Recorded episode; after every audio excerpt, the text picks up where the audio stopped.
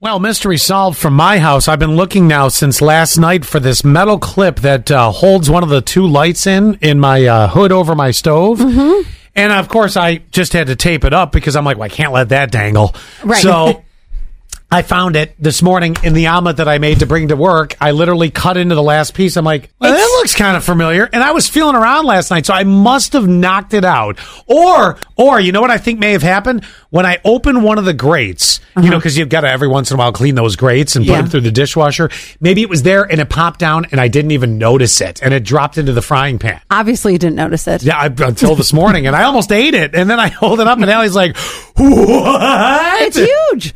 Thirty-five ninety. My fiance made a fruit salad, and her nails came off, and she didn't know it.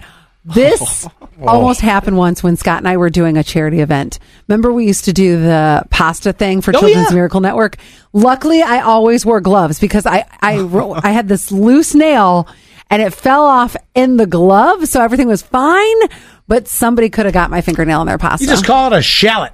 Yes. Nobody knows what a shallot Yep. is, so just call it a shallot. And 3773 says a hairnet at a restaurant. Oh, No way. Yep. The, uh, it was Denny's, which is no longer here anymore.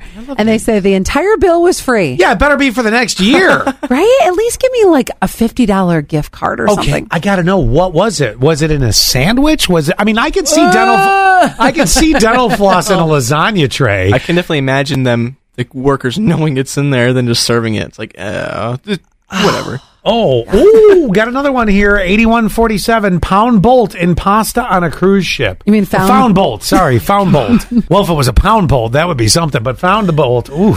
You would have firecracker teeth after that.